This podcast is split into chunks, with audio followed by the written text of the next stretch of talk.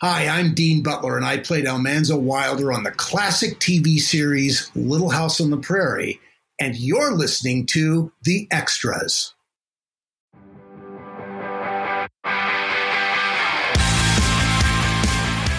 Hello and welcome to The Extras, where we take you behind the scenes of your favorite TV shows, movies, and animation, and they're released on digital, DVD, Blu ray, and 4K, or your favorite streaming site. I'm Tim Lard, your host. And joining me today is the czar of noir, Mr. Eddie Muller, someone many of you are familiar with from Noir Alley on TCM. Mr. Muller is the author of Dark City, The Lost World of Film Noir, which was originally released in 1998 and has recently been revised and updated. He has released two new books this year through Running Press, so we'll be talking about those, as well as discussing his Noir City film festivals and getting some of his thoughts about the future of TCM. Well, hi, Eddie. It's great to finally get you on the podcast. It is very good to be here, Tim. We've uh, we've had a number of, or we have a number of mutual friends, and they've mentioned, "Hey, you should reach out to Eddie for this, that, or the other thing." But for whatever reason, it hasn't happened. There's Alan K. Rode, who I know works with you. Yeah, uh, yep, at the Film Noir Foundation. Yeah. Yes, uh, Stephen Smith, good friend of mine. We go way back uh, at Warner Brothers a great friend. I've worked with Steve for quite a long time now on ver- various projects. He's just a great. You guy. know, I asked him. I said, "Hey, Stephen, who should I talk to about Maltese Falcon? It's going to be released on 4K." And of course, he mentioned you. And and, and the release came out this uh, oh I don't know a few months ago, and I just didn't have a chance to kind of get around doing anything specific for that. But I will ask you about that in a little bit. Then there, okay. then there was Scott McGee Yep, my buddy Scott at TCM. You must have talked to him about his stuntman book. The stuntman right? book, and then he, you know, he helps uh, program the festival as well. So I kind oh, of oh, yes, I'm well aware of that. so I got, I got a two for one with that, uh, with him talking about that. So, uh, so yeah, so we we've had a lot of uh, people kind of mention, and I'm like, uh, you know, even even on my podcast page, people say, we didn't get Eddie on. So uh, I'm glad we. well, I'm glad to be here. I'm glad to no longer be just a rumor. I'm I'm actually here. So well. Good. The last one I wanted to mention is uh, George Feltenstein of Warner Brothers. Ah, yes. And uh, George has mentioned you as well because I think you did a number of audio commentaries for you know various releases over the years for the Warner Archive. But how far back do you guys go? A long way before any of this stuff was actually digitized in any form uh, George has been just a very, very important person for me as a because when I got into this, you know, I wrote my book on film noir, and then it morphed into being a restorationist and preservationist as well. And I didn't really understand a lot of the inner workings of studio archives and things like that. So George, who who does that for Warner Brothers and had done it for, and a lot of other archives and, and studios as well, was an important part of my crash course, shall we say, and how I came up to speed on all of this stuff so I could transition from being, you know, somebody who just writes about movies to somebody who's actively engaged in their preservation. And, and George was essential to that speedy uh, learning process. Yeah. And for, for most people who follow you, they know your book that you're talking about. That's Dark City, The Lost World of Film Noir, right? Which came out in, well, the first version came out in 98. And then you just had a update and revise that came out a year or two ago. Yes, we we call it a revised and expanded edition, and it was tricky because you know I always said, look, by the twentieth year that this thing's been available, I want to do a twentieth anniversary edition, and then I got kind of caught between because that disappeared during COVID, right. and then it was like, okay, now it's going to be a twenty fifth. I don't want to wait right. that long. So so it's just a revised and expanded edition. Yeah, and I was I was uh, and I have the book and I've listened to it on my audio uh, book version as well. And it's named, I, I didn't realize it's named by a Hollywood Reporter as one of the 100 greatest film books of all time. That's high praise. it's recent praise as well, and uh, I was quite surprised. I was taken aback by that. I, w- I love the fact that they reached out and Scott Feinberg, who's the editor there at the Hollywood Reporter, that he reached out and said, Hey, I want to include you on in the balloting, or I'm sorry, in the voting for the 100 greatest film books of all time. Right. And of course, you know, I kind of sneak through and look to see if I happen to make that initial ballot, which was a lot of books. It was like like almost fifteen hundred books or something. And I was very surprised just to see the book on the list, and then was completely stupefied when it actually was named one of the hundred greatest film books. and I have to say, uh, Tim, I did not vote for myself on, on, that ballot. So that made it kind of, in a way, even sweeter. Right. You know, it's like, wow, I didn't even have to vote for myself. Oh, that's terrific. Uh, well, I mean, it's quite a, I mean, kudos to you. And one of the reasons I reached out to you is because this year you've had two books come out. And I thought they were both very interesting and worth talking about. But uh, happy, yeah. But before we dive into those, I did want to kind of pick your brain a little bit and talk to you a little bit about just noir in general and kind of the state of of things there. Uh, you've mentioned, I think, that there's a real resurgence in interest in noir. What are your uh, what do you attribute that to?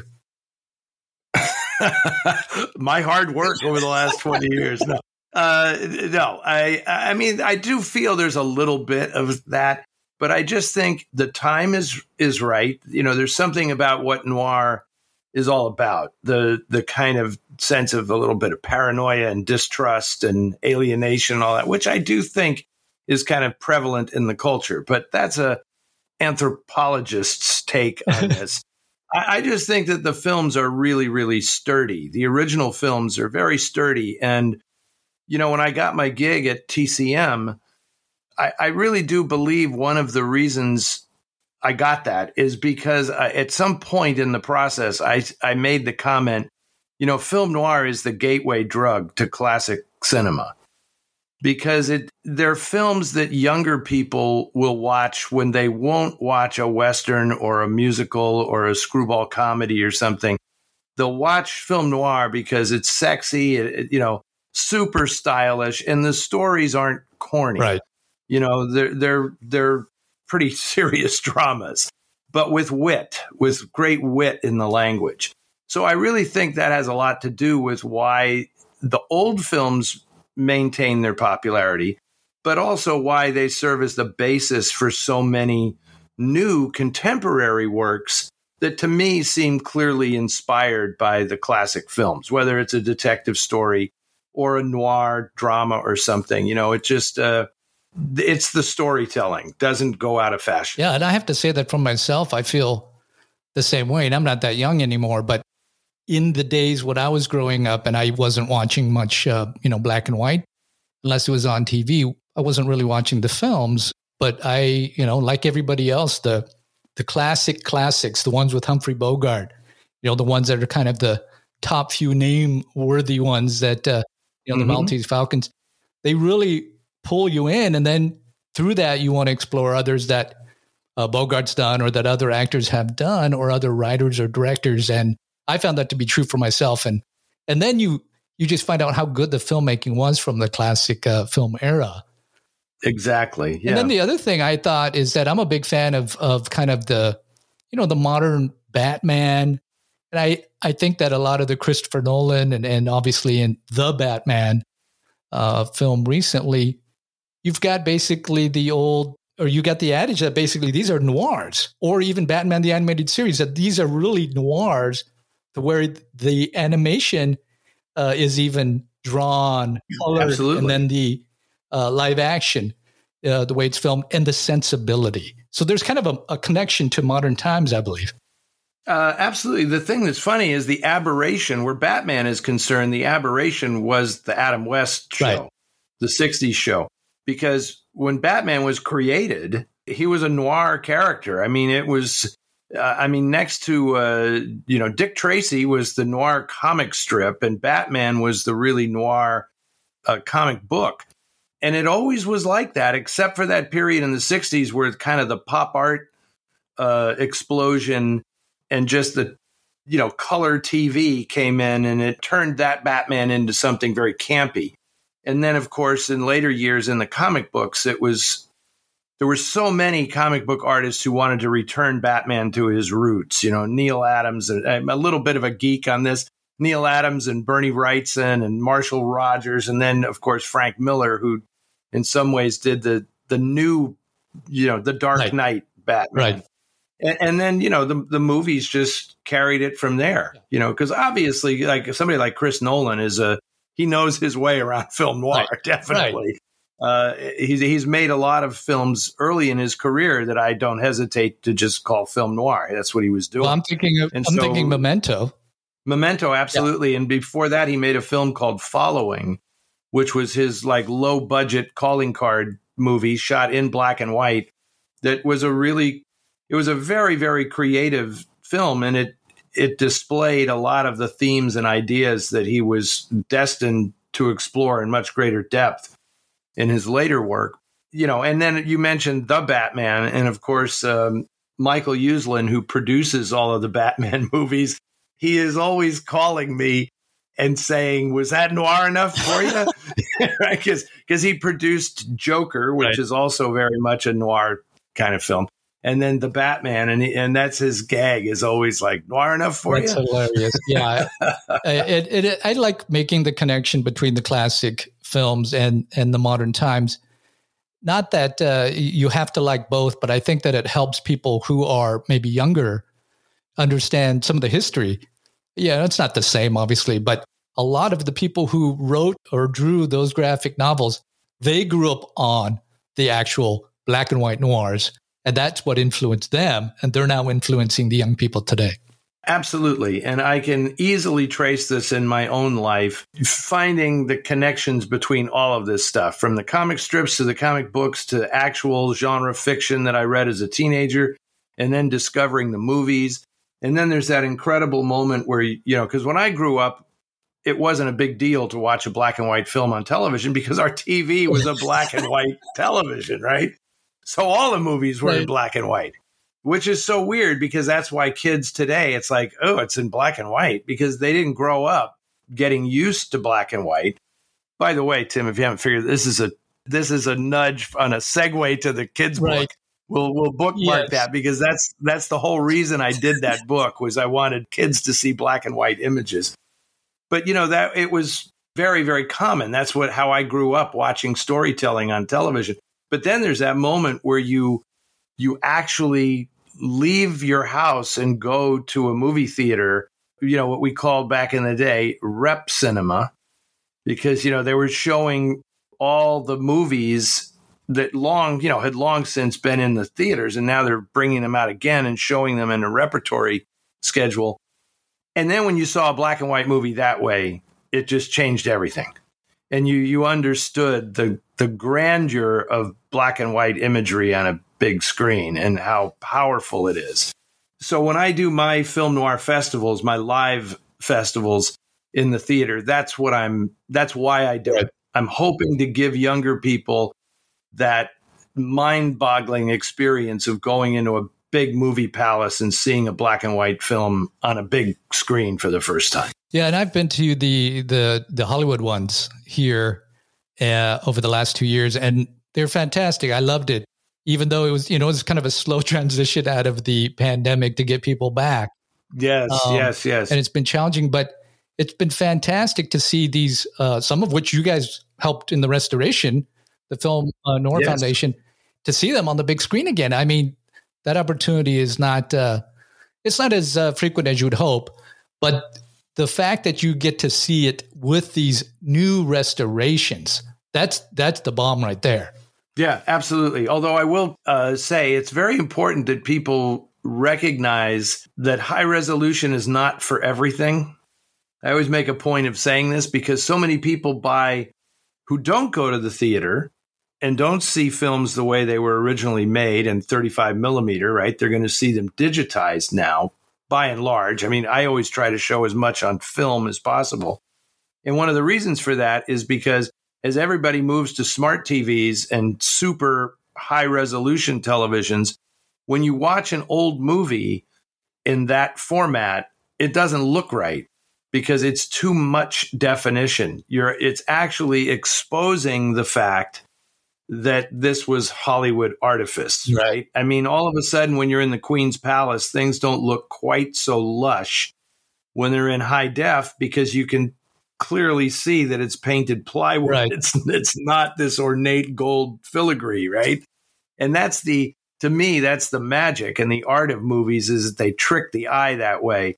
And as you, if you don't adjust your television set when you're watching Turner Classic Movies, say, if you don't adjust it to just film mode instead of like super high def sports mode, then the film's going to look weird right. to you. Like, what, What yeah. is this? Yeah. You know? Well, we, we promote a lot of the, you know, George comes out and we promote a lot of the new Blu rays that the Warner Archive releases. And a couple I just want to throw out because they're, they're noir and they look great was uh, uh, Angel Face and then Damn oh, Don't Cry. Uh, there's just been a ton. And the thought there is that some of these haven't looked this good. And I get your point about you don't want to make them too clean. Uh, and George is really good, you know, there about making sure that doesn't happen. But the fact that you can now see these, and and maybe the DVD, you know, was came out 10, 15 years ago, the quality difference uh, is great. And then there's some films that they're releasing that go all the way back to the teens, of, or excuse me, the 20s, and the the uh, the new Blu-rays of those in high definition look terrific. As long as, like you said, they're very cognizant of keeping that film look. Precisely. That that's the and you know somebody like George who oversees this stuff. They he knows what he's doing. There, you know, uh, Grover Crisp does this for the Columbia Library. Right. He oversees these things, and he understands to the point where he would go back and look at the production notes of certain scenes to realize. Uh, like when he was doing Doctor Strangelove, he does a great presentation about restoring that film because Whereas some people were saying, oh, now because of digital technology, we can fix the problems that Kubrick had in the cockpit of the plane because he couldn't get the camera in focus, or we could fix this other thing. And Grover would go and look in the notes and say, that's exact. This is Stanley Kubrick. That's exactly the way he wanted it to right. look. And my job is to not mess it up by quote unquote improving it, but by staying true, you know, to, to what the artist's intentions were. Yeah. That leads me to a, a question I wanted to ask you about is that Max has put a fair number of their black and white films and noir uh, on the TCM kind of area there of the streaming service. Mm-hmm. How do you think those look and, and compared to obviously it's not the theatrical experience, but how how do you feel those are uh, servicing? well, this is this is what's funny, Tim, is that I'm going to say they look fine because I have my TV set to the right, proper right. viewing mode for it, right? If if I switched it, like here's a classic example, and this is so nuts and bolts without being technical at all, right? I watch sports on TV. And when I watch sports, I want that super high def thing. Right. I want to see the sweat on the guys' faces yeah. when in, in the huddle, right? So I, I switch it to that mode. And then when I go and watch a movie, I get out of that mode and go into whatever the, whatever that brand of TV, how they specify it. You know, I think I have a Samsung or something and it says filmmaker mode. Right. And it, and that means it's going to look as close to 35 millimeter as you, as you're going to get. Yeah. So, uh, so I'm switching that all the time. I don't think most people care that much. And if the default setting is super high def, then you watch something and it's going to look weird. And and that's different than making a 4K version of the film and being very careful about the imagery because I remember when all this started and I was in the middle of doing my film festivals and I was I was bragging uh, you know everything I show is in 35 millimeter and so I kind of became known as the purist mm-hmm, right mm-hmm. And then I'm then I'm dealing with a lot of these studios trying to get films out of them. And as everybody knows that's in this business, there was this we're still in it really. This transitional period where the studios were saying, well, we're making a switch now to digital and we don't want to show the 35 millimeter prints because they're now truly archived. Right. And we don't want anything to happen to them. And so I got stuck. It's like, oh, now I've got to show it digitally. And honestly, a lot of those early transfers that they made for theatrical screenings were terrible. They were awful. And everybody was complaining because you could see pixelation in the shadows and the sky would, you know, burn out and all this. And and then they got really good. Okay. to the to the point where I would say that like when I saw the digital restoration of Sunset Boulevard on the big screen, it was like seeing the movie for the first time. The high def was so good that you could see stuff going on in William Holden's eyes in like medium shots in the shadows that you never saw in the film before. Right. So, so that's when I kind of made my peace with the whole thing and said, look, it, it really does depend on the commitment and the diligence of the people doing these digital restorations to enhance the film and not just enhance the focus of the image. Right. right? I mean, it's like you got to enhance the film, right. right? What are they trying to say? Right. Well, hey, you just brought up the festivals. The Egyptian just reopened here in Hollywood, and I know you haven't been able to be there because it was closed for renovation. Will this next one here in Hollywood uh, going to get back to the Egyptian, or What's your thoughts there? That is that is the okay. plan. Yes, and we have dates, and we, uh, you know, uh, March twenty second to the thirty first is uh, so before the TCM Classic Film Festival. But yeah, we will be back in there. I'm very, uh, I'm very excited about the whole thing. I think I haven't been in the new renovated theater, but I hear it's absolutely fantastic, and that its new owner, Netflix, did a beautiful job, spared no expense in bringing it interestingly, they spared no expense in returning it to its original 1922 state, which I thought was really cool, right? And uh, they they leaned into that instead of being afraid of it and saying, you know, no, we don't need that theatrical experience. We'll put in a couple of smaller theaters or something. You know, they didn't they didn't do that. They they they did the right thing. well, I'm looking forward to uh, getting back there to watch. I have not been to the Egyptian yet either. I've had a couple things circled. And I just didn't work out for one reason or another to get there.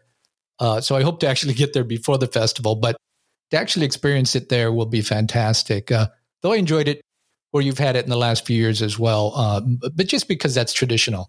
Yeah, I mean, it was it was we switched over to the Aero in Santa Monica, and then before that we were at the uh, Hollywood Legion, Legion Post Forty Three, you know, both fine theaters, but there was just something about our history uh, at the Egyptian theater that, you know, it, it, certainly meant a lot to me. And I think it, it, I know there's a lot of people that have attended. I think this is, uh, it's at least 25 yeah. years, at least 25 years there.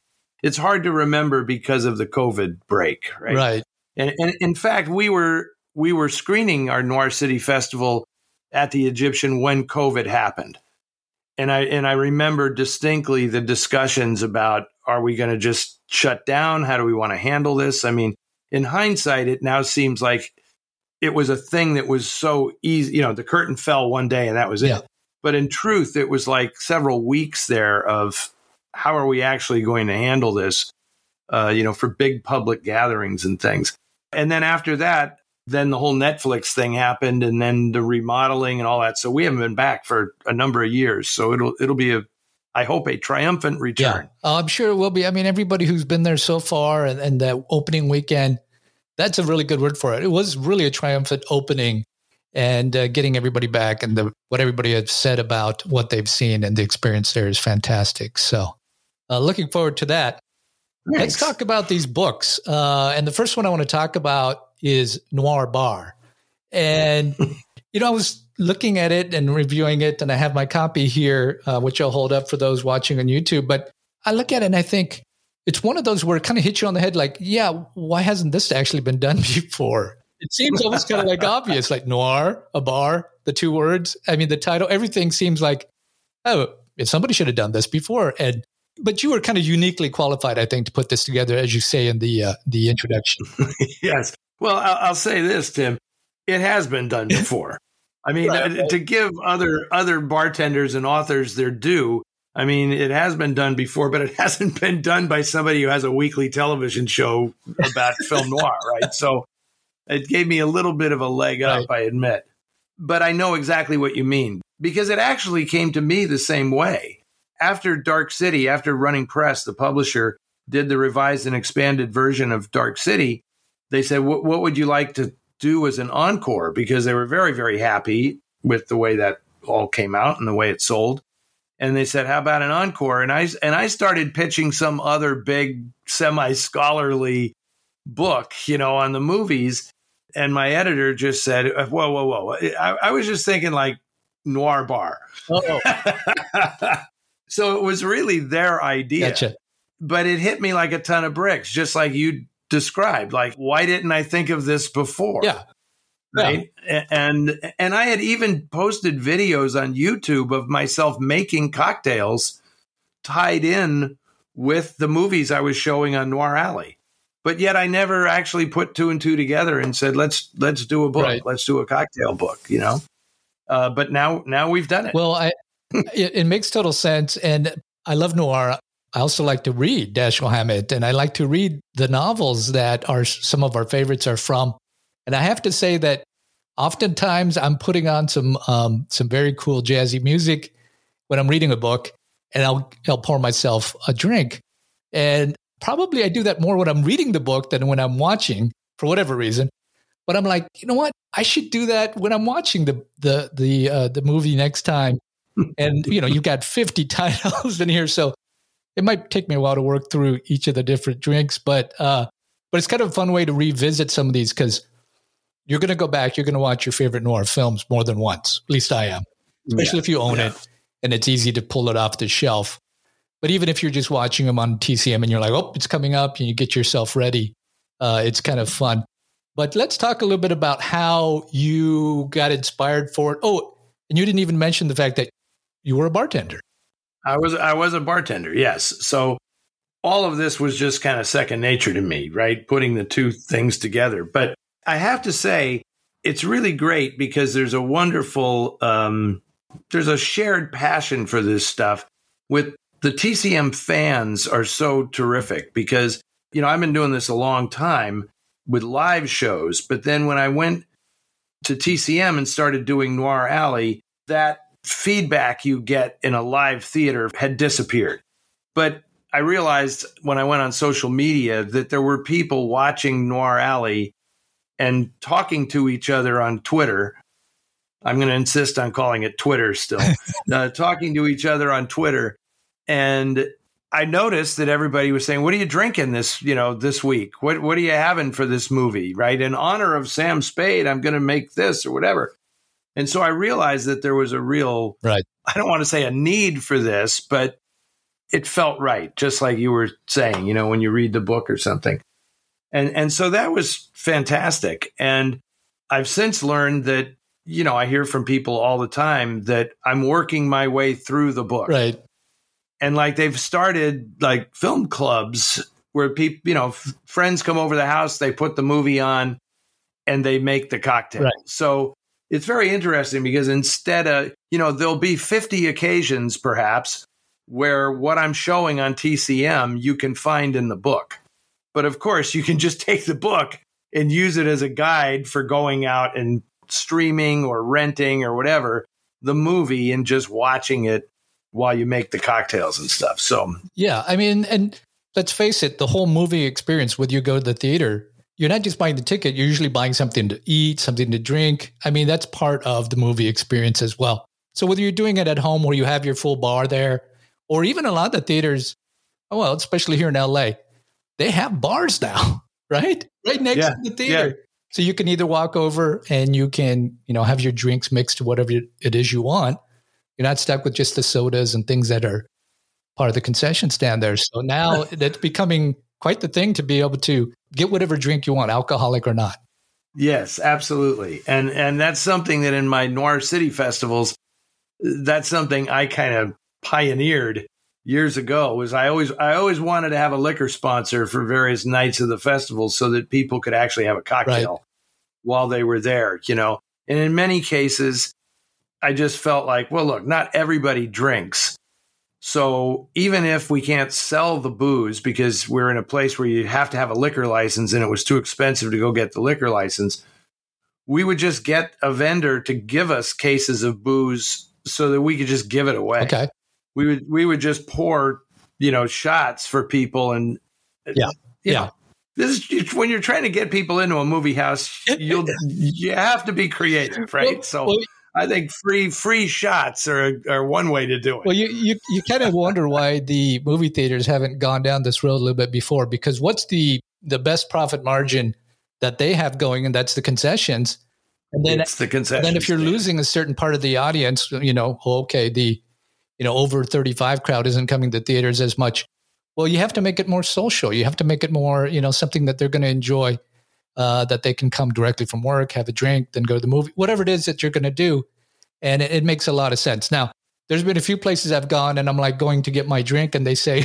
the bartender's not here and part of that was pandemic and other things where there was shortage right. of staffing right. and things of that nature so I was a little disappointed, but in general, I think it's a it's a good trend, and uh, it helps uh, because look, they're they're struggling to get the theater seats filled. So uh, whatever they can do is good. And I tell you, I've done this. I've done it for 15 years now, or something, and I have never, knock on wood, I have never experienced a problem with right. it. Like with you know, because some people would say, "Wow, you're encouraging people to drink in a public place, and it's you know, they're blah blah blah," and it's just like, I, you know, we also when you give the booze away you have total control over right it.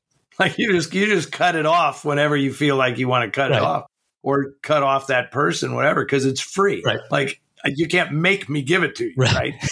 when there's a cash transaction transaction uh, that's a little different, right. right. So you can get people can get a little more belligerent, but that's never happened. Yeah. That has never happened. well, me. I was noticing that with this book, I mean, it works almost like a coffee table book. It's the way you guys have created it. It's got great photo reproductions in here, the posters, one sheets, and then it has a little background from you about what each movie is about.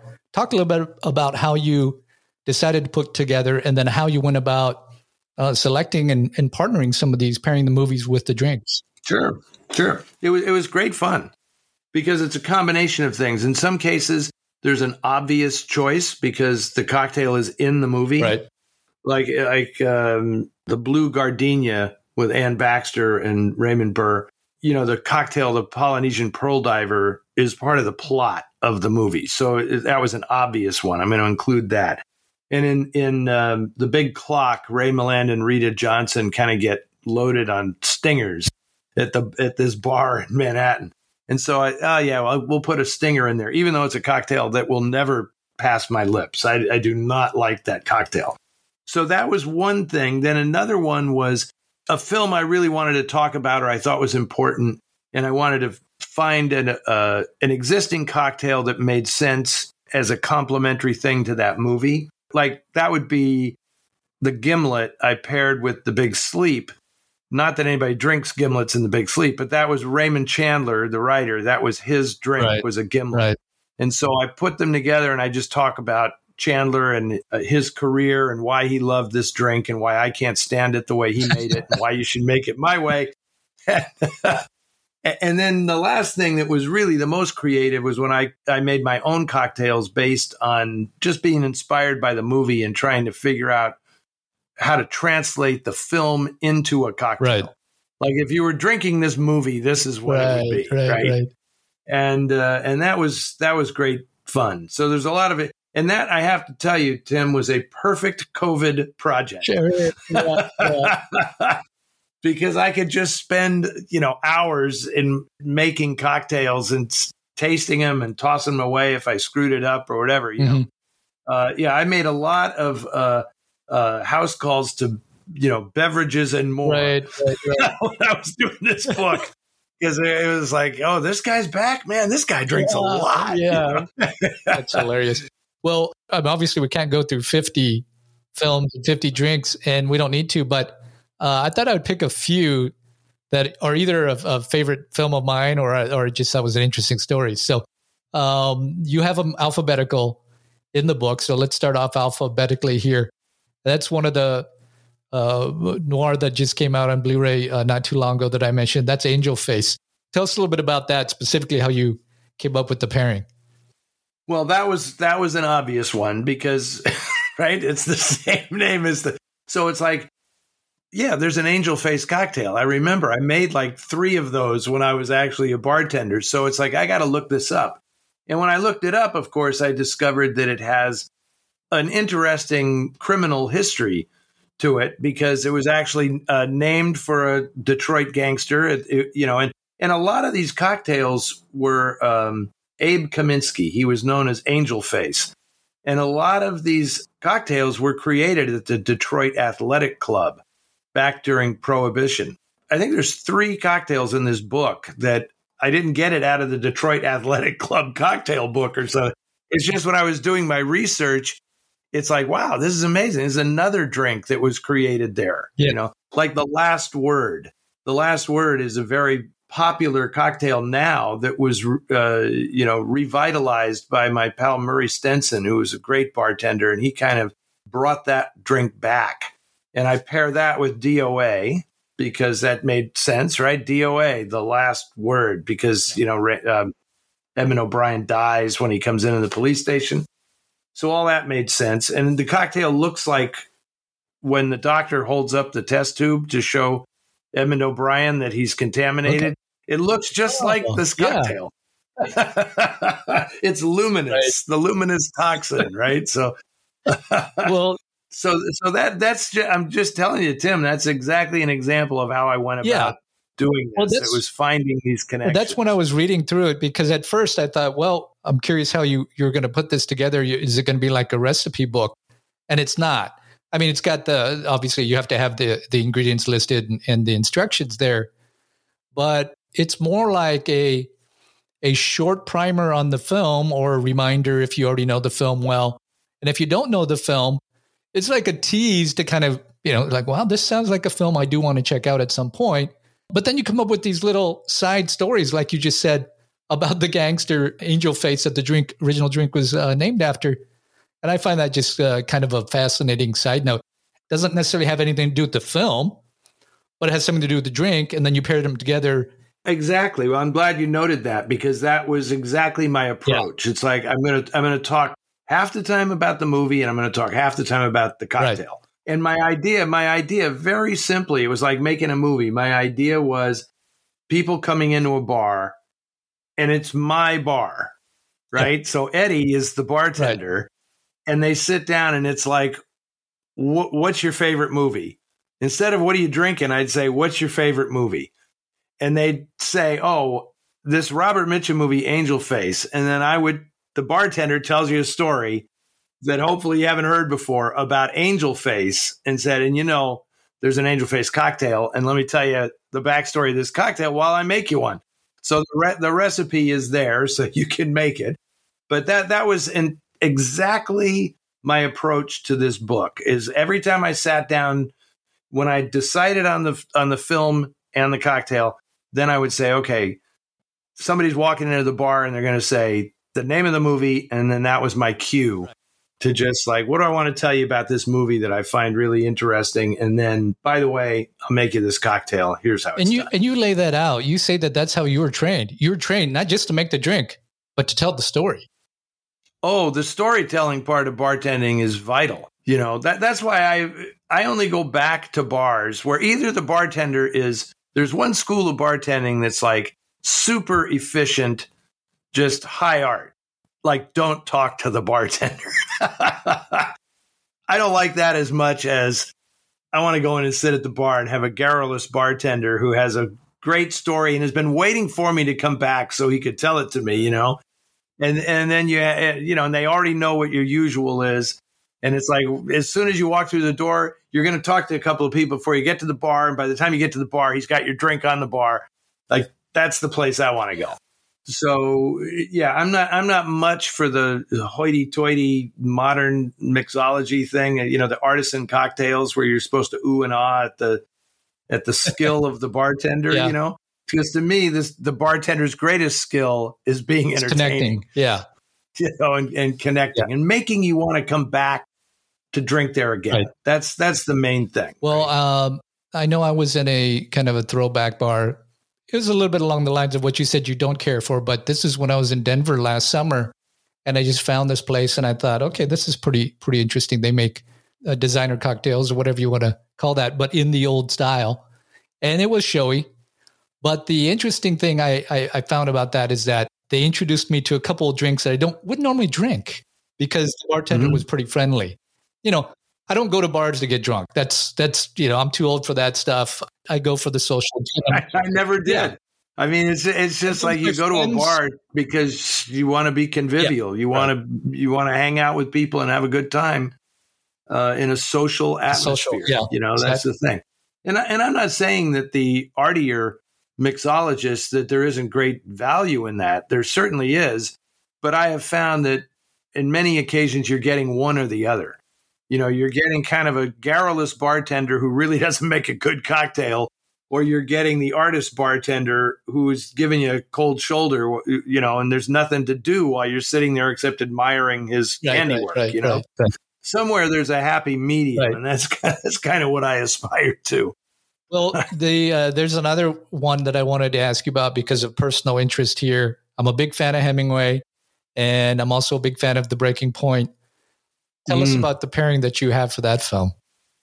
Well, that was an uh, again, that was a kind of obvious one. I also have a tendency, to, as people who watch Noir Alley know, to lean heavily into the writers. You know, I like talking about the writers. And wouldn't you know, alcohol and writers have yeah, a long history right. together, you yeah. know? But I knew I wanted to um, mention The Breaking Point because it's a film that is still underrated and doesn't get enough attention uh, because uh, that damn Michael Curtiz had to make too many great movies. So, so that the breaking point is usually somewhere in the lower list of his credits. And it's like, that's absurd. I, I personally think it's as good as anything he made in the 1940s, including including that one with uh, Bogart and Ingrid Bergman. Oh yeah, that one. Yeah. Uh, so yeah, because there's a Hemingway daiquiri. I mean, I could have picked something else. I could have, you know, because he was also very uh, associated with the Cuba Libre, you know, right. the rum and coke stuff, and but the Hemingway daiquiri, come on, it was named for him, and uh, there was just something about the film where it felt like this is this is the right one. I'm going to go with yeah, this. Yeah. You know? And it was the only daiquiri kind of drink that I had in the book. Right. So yeah, I, I, I love it, and the story behind it and everything is really fun too. Um, let me. Oh yeah, we already talked about this film, but I did want to mention it again. Kind of you just you just mentioned it, but because of the link to the author, and that's the Maltese Falcon and the Hammett Martini. Yeah, this was uh, I I clearly wanted when when this project was initiated I wanted to make a cocktail in honor of Hammett. I, I knew yeah. that immediately. Like I, and I'd be lying if I didn't say that, you know, in the back of my mind, I'm thinking, man, maybe I can make something that would actually catch on and become like its own thing. Like the Hemingway daiquiri is a real thing. You can, you know, you order a Hemingway daiquiri. So it's like, can I make a Hammett martini? Since I knew that that was his drink, he liked to drink vodka martinis, right? But I also didn't want to just, you know, a vodka martini is, is nothing special, right? right? So what, what's the big deal? So I went back to the Maltese Falcon, and when I'm reading through it, it strikes me that the liquor that appears in the book is very odd, right? It's rum because the only the only bottle that Spade seems to keep in his apartment is a bottle of Bacardi rum. That's it, right? And then there's uh, he puts a little brandy in Bridget's coffee at one point. But then when I talked to his family, his his granddaughter Julie, uh, I said, you know, what did he drink? And that's when I learned that he drank Stoli martinis. And I said, well, what would happen if I put rum in a Stoli martini? And it sounds really god awful, right? But if you put a little, a little like quarter ounce of Benedictine, which to me was so representative of like the whole Knights of Templar and the whole mystery of the Maltese Falcon, because you know the the Benedictine recipe is like centuries old secret. They they've never revealed it. So I felt like that's the perfect thing to like put a few drops in this drink to represent that. And I'll be damned if it didn't work, you know. And I drink it. Yeah. I, I, mean, I drink it myself. When I when I run out of gin, I make a Hammett martini. oh, that's fun. I, I, again, I was enjoying the little stories, you know, about the uh, the authors. Here, I'll ask you about one more, one last one, kind of, um, and that's one of my favorite movies out of the past. And you uh, paired a cocktail there.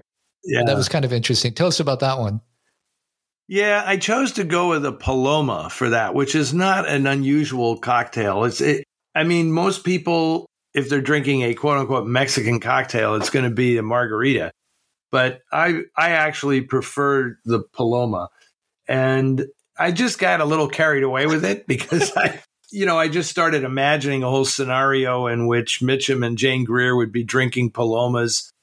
You know, when they come back to the beach house after their, their little moonlight escapade and all this stuff.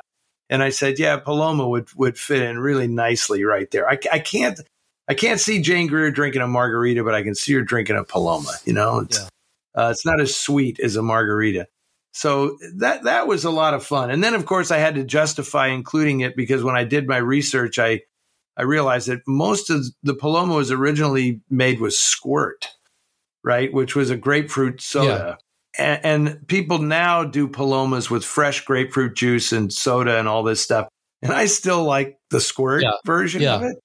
Uh, but of course, squirt wasn't invented when Out of the Past was made, so I was so I was kind of fudging on that one. But so what? what? I mean, it's a yeah, it's one for fun. It's the noir. It's the noir world of my imagination, yeah. not not the real world. Well, uh, uh, you know, obviously you had to test all these drinks and maybe multiple times to to get the recipes just right. Um, and that's where my wife was particularly heroic. but uh, uh, what I guess one thing I did want to ask you is I, I just asked you about a few because you know they're some of my favorite films. But was there one pairing or one film or maybe some films you you wanted to add uh, for some reason that uh, that you wanted to bring up or highlight? You you mean that aren't in? The No, book? no, no, no. I'm just saying what, what, I should say. Like, what is some of one of your favorite pairings or what that? Oh, well, one of one of the ones that was obvious to me when I started was there's a drink that was created oh in the early 2000s called the Left Hand. And as as soon as I heard the left hand, it's like, well, that's the asphalt jungle because Louis Calhern says, you know, crime is just a left-handed form of human endeavor. It's like one of the great quotes in noir. So as soon as I, the very first time I saw that drink on a menu, it was like this guy had to have seen the Asphalt Jungle, right? I mean, why else is it called a left hand? I I can't figure it out. So, so that was a pretty obvious one. And then the other, the only other thing that was odd was uh, and this I, am I'm going to bring this up because I want to give huge props to the designer of this book, Paul Kepple, uh, because the drink that I thought had of all of them that had the biggest chance that was a personal creation of mine that had the biggest chance for catching on as a drink is I called the lady from Shanghai. And it was it was based on the Orson Welles movie and it was it's really an unusual mix of ingredients uh, and in, in, the book i explain why how i came to that. But it was what was funny was i wanted it to be called a lady from shanghai. But when paul laid out the book you know we talk as you pointed out we talk about the movie and it says the title of the movie and then i talk about the cocktail and it has the name of the cocktail. In this instance they're the same. And because of the way paul had designed it, the two titles were on the same page. and Paul, that was offensive to Paul's sense of design. Sure. So he so he called me up and he said, "You have to change the name of the drink because they're not going to change the name of the movie for you. You got to change the name of the drink." And uh, and that was a tough decision to make because I felt like if people saw a lady from Shanghai on a cocktail menu, they would order that. Sure right? Wouldn't yeah. you if you went in and saw yeah. it's a lady from Shanghai? Yeah. It's like I have to have right. that, right? So it's like I don't want to change the name. Yeah. Right? But I so admired Paul's design sense and and the great job he did on the book that I I caved. Yeah. And so I, I renamed the drink Sailor Beware, which makes sense if you've seen the movie. It's a it's an appropriate title for the drink. But I just don't think if you saw Sailor Beware on a cocktail menu, you'd necessarily say, I have to order that. But a lady from Shanghai, you you have to. Order, yeah, I, I agree you know? with you. I mean, I, though Sailor Beware is pretty good as an alternative name, but Lady from Shanghai, I would order that. You know, you got the Singapore Sling, you've got all those drinks that you associate exactly that kind of roll off the tongue uh, and are easy to remember. Well, maybe maybe we can get it going. Get get bar programs around the country to start putting this there. But then the secret cult will know Yes, that oh you're talking about a lady from Shanghai. that's That's, insider. that is. well, hey, if if you don't drink and you've been listening to the podcast, we still have some topics here uh, that might appeal to you because we have one more book to talk about. Um, but it's also a noir, but it just happens to be for kids. And this was released actually just pretty recently here in September. Tell us about uh, Yeah. about this book, Kitty Feral and the Case of the Marshmallow Monkey. well, this is a this is a pretty simple one. Somebody at TCM or Running Press, it's it's the publisher that has TCM's imprint for the film books, came up with the idea of kid noir, right? And that that was what they had was kid noir, and I'm very happy that they came to me and said, "Would you be interested in doing a children's book that's about film noir?" And somehow riff off kid noir. And of course, my answer was as long as it's in black and white, I'm in. Because it was right, no pun intended, it was right up my alley. Sure. Because I, I want to convince young people to watch old movies. That's, that's kind of what my mission is. And so I thought, wow, if I had a kid's book and it was in black and white and it was about all this all the visual iconography that you associate with film noir, then I can impress this upon them at a very early age. The book is for four to eight year olds, and it would seep in, right? And then when they saw the movies, they would be able to make that association very quickly and realize there's nothing wrong with black and white imagery Mhm. because it's just like that book I loved as a kid, Right. right? So so at that point my job was just could I write a book that a kid might actually love? And I find that in that instance the challenge is at least for me the challenge is to not not write down to kids. Sure. You know, I just I just wanted to write a fun mystery story and I decided to have it be a cat detective so that there was no gender specificity so that boys and girls would like it equally as long as they like cats, right? Mhm. And there's a dog in it. I mean, Yeah. the cat detective has a dog buddy in case you're a dog person. But but that was the whole thing. And then it's it's funny because you know, here on the one hand, I write a book like Dark City and it's, you know, 93,000 words or something. And then you write a kid's book and it's 32 pages and you can't have like more than 20 words on a Right. page. You know, it's a whole different kind of storytelling. Sure. But fortunately, I was a comic book kid when I grew up, so I I knew how to do it, Mhm. you know, pictorial storytelling and to keep it simple. What do you put in words? What do you show in pictures? And uh, this young fellow that, uh, that was the artist, Forrest Burdett, did a really terrific job. I liked his his style, and it was fun to kind of nudge him along in very dark directions because it, w- it was not his natural tendency to draw that dark. Mhm. And I and I kept when he would show his pages and things, I'd say darker. Right. You can go darker. Right. And and and you know, he was a little nervous, like, really? This is gonna be like a double page spread that's mostly black. And it's like, yeah, think John Alton. well, I think it's a terrific idea, and you know, why not? Right? Why not uh, do something for kids and see? And if it's successful, then you can do more, and that would be fantastic to just keep. Because Yeah. I, I've, I, I have a daughter who's a little bit aged out of that uh, uh, target audience that you mentioned. However, she's totally into the you know modern day anime styles Mhm. of which that's a lot of the you know that kind of line drawn and uh, uh, there's you know certain elements of kind of maybe an Asian style to the noir, but you know, Well, yeah, yeah, absolutely. to that. So I think there's an appetite for that with young people for those types of stories, and then of course they play uh, video games and things of that nature as well, which ties right into that. So I think it's a great idea. Well, I appreciate that. And I get concerned about young people and premature exposure to uh, high tech uh, stuff, the games and all that stuff. Because I, I think if you start that stuff too soon, it alters something in your brain to where you become attention deficit disorder. You Yeah. know, uh, so I really, I- just know that for me personally, I'm very happy that my entire young life was spent reading and drawing because I think that's what gave me the patience to do things and to write long form stories and things like this, uh, and to sit and watch long movies and not get antsy or something, you know. It, I think it had everything to do with reading when I was young, you know, and and not being subjected to this scrolling and fast paced and video games. I I have never played a video game in my life. It just I, I'm a nervous wreck. As soon as I get my hands on it and it's like stuff starts blowing up and moving around too fast, I'm like, why am I subjecting myself to this? You know. And then I realized that kids, it's second nature. They just they grow up with yeah. that, and it's like I, I'm going to assume there are some advantages to it, but I'll stick with the advantages I got from my nice, slow developing child. Well, and I think it's pretty much proven that you need to teach. Uh, excuse me, you need to put books in front of kids that age, four to eight.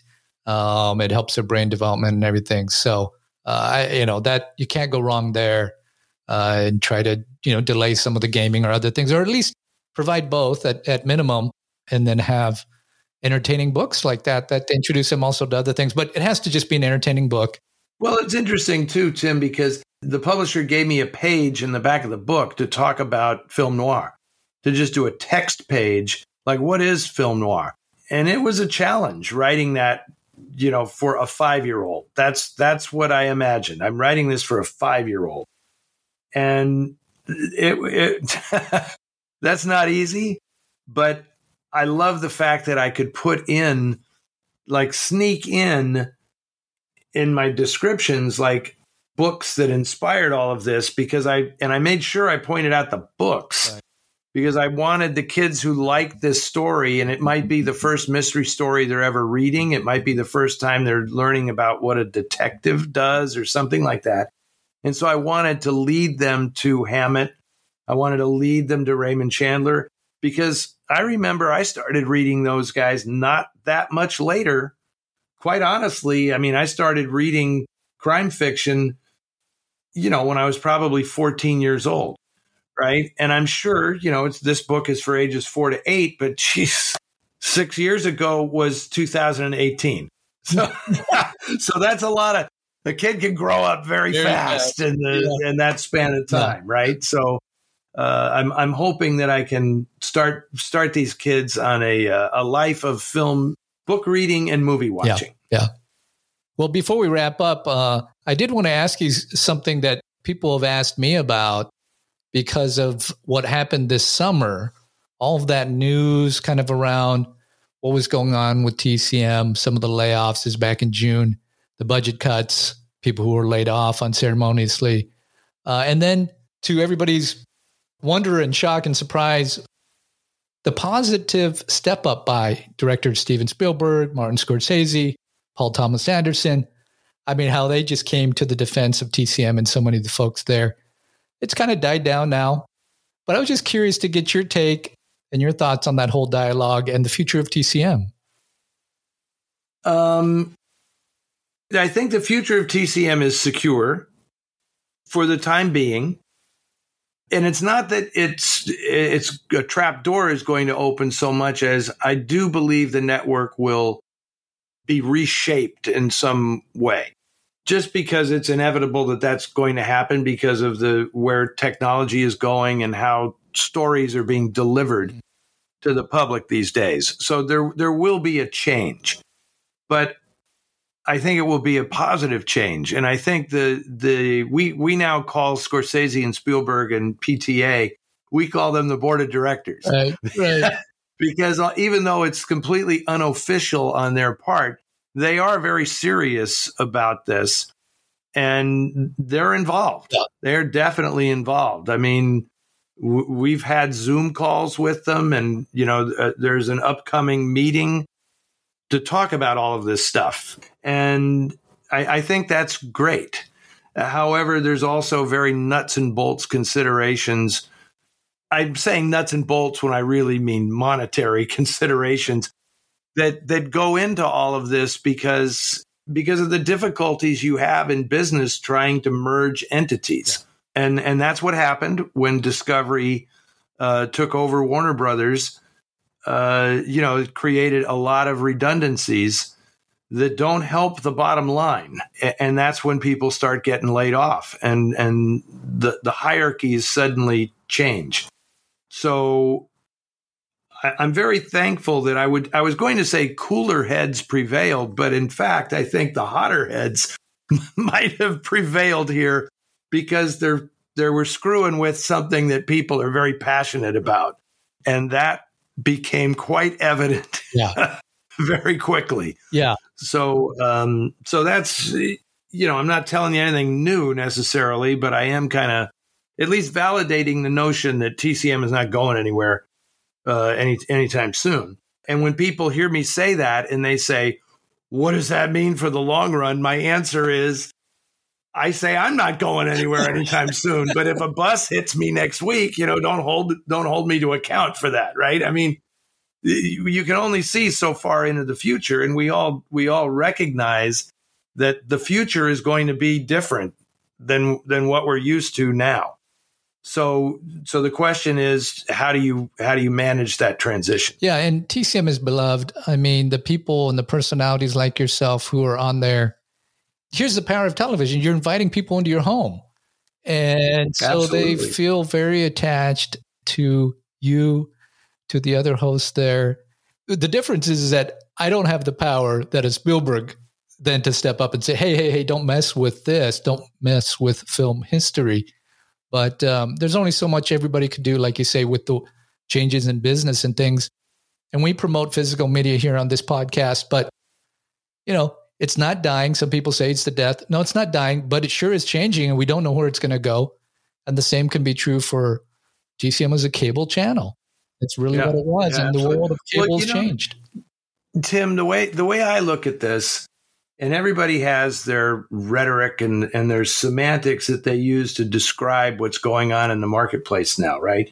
And I I detest it when people say, you know, it's a battle for eyeballs and it's you know who controls the content and all this stuff that is so anathema to the way my mind works but but i look at it this way there is the great American Midway, right? And that used to be a physical place, and now it's a virtual place. It's a place of streaming, and and all of these people that want to be entertained are walking down the great American Midway, and everybody's trying to figure out how do I get them into my tent to watch what I have to show and take their ticket, of course, at the gate, right? So I will tell you that those people streaming down there, there are a number of the most super passionate tent on the Midway is the TCM tent. it has the most passionate fans. They want to get into the tent, right? And the issue now is they're being kind of confused going down the midway of how do I find that tent? I want to be in that tent. And there's a lot of people that want to be in that tent that don't know that yet. Right. Yeah. and so how do you how do you get them in there, give them a taste of it and then and then they'll come back. They'll be lifelong fans as we know because every time I meet somebody the first thing they say to me is, you know, I've been watching TCM since it first came on the air. That's great, but that also means they're an older fan. Sure. You, you got to get the kid who was born in 2010. How are you going to get that how are you going to get that person into the TCM tent? Yeah. That, that's the challenge. Well, when you go to the TCM festival, you do see people of all ages, and that's a good sign, I think. You see, you know, a lot of uh, young people. Obviously, they might be the minority of, you know, in, in the whole audience when you look back uh, uh, in the seats there. But I'm always kind of surprised at how diverse of an audience it is at the festival. I, am assuming absolutely. some of that represents the viewership as well. Otherwise, how do you even find out about the festival and know about these great films um, without the the branding that it brings? No, you're you are absolutely right. Uh, the audience is far more diverse than people realize. But it's it's interesting because when I do my Noir City festivals, I definitely draw a completely mixed audience. It's gender split 50 50, and I get a lot more young people than I don't know how to say it, than than you would imagine going to watch films from the 1940s and 50s. Uh, and I honestly think when certain TCM people came to my festival in San Francisco, I think they're seeing the audience that I attracted had had a lot to do with the decision to hire me, because it was like there's something happening here that's appealing to a really broad cross section of people, and let's see if we can somehow package that and get it, you know, on the air. Anyway, I, I you're absolutely right. Your observation is 100 percent right. Certainly about the festival, I think the cruise attracts an older audience because they're people who are used to cruises, right? You know, Sure. and, and and it also takes a lot longer, and and you're at sea, so you're away from work, and younger people are not in a position where they can just take off work and go on a cruise for a week, right? But that that doesn't mean that this passion isn't there because I can tell you from what I experienced at TCM and through my own festivals and through the sale of my books and that there's a broad cross section of the public that is really really passionate about this stuff and the terrible thing would be if in all this hub hub about how do we integrate TCM into this new bigger corporate structure I think a lot of those very passionate people are afraid of losing their way into the TCM tent. Yeah. Yeah. You know, and and that's our job. Our- job is to figure out how to how to more efficiently manage and you know that process so we are ushering them into something that's easy to find and and comfortable a comfortable place and affordable. so, Yeah. so there you go. Yeah. Well, this was a lot of fun having you on. Um, I enjoyed looking through the book, and I'm gonna be, you know, going through it more. I have not sat down and had the whole experience: book, drink, watch the movie, uh, all at once. So I'm planning on doing that soon. Uh, so uh, I think we know what you're doing this Yeah. weekend. That's good. exactly right. Uh, no, it was a lot of fun. So thanks so much. My pleasure, Tim. I hope uh, I hope I can come back on again sometime, and we'll we'll do this again with some different books. Oh yeah, yeah, yeah. And then of course the festival and so much you have going on. So there's always plenty to talk about. So I look forward to that. fantastic. Likewise, I do too.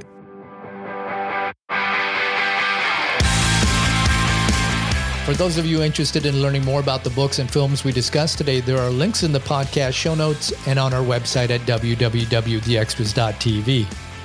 If this is the first episode of The Extras you've listened to and you enjoyed it, please think about following the show at your favorite podcast provider. And if you're on social media, be sure and follow the show on Facebook or Twitter at The Extras TV or Instagram at TheExtras.tv to stay up to date on our upcoming guests and be part of our community. And for our long term listeners, don't forget to subscribe and leave us a review at iTunes, Spotify, or your favorite podcast provider. Until next time, you've been listening to Tim Millard. Stay slightly obsessed.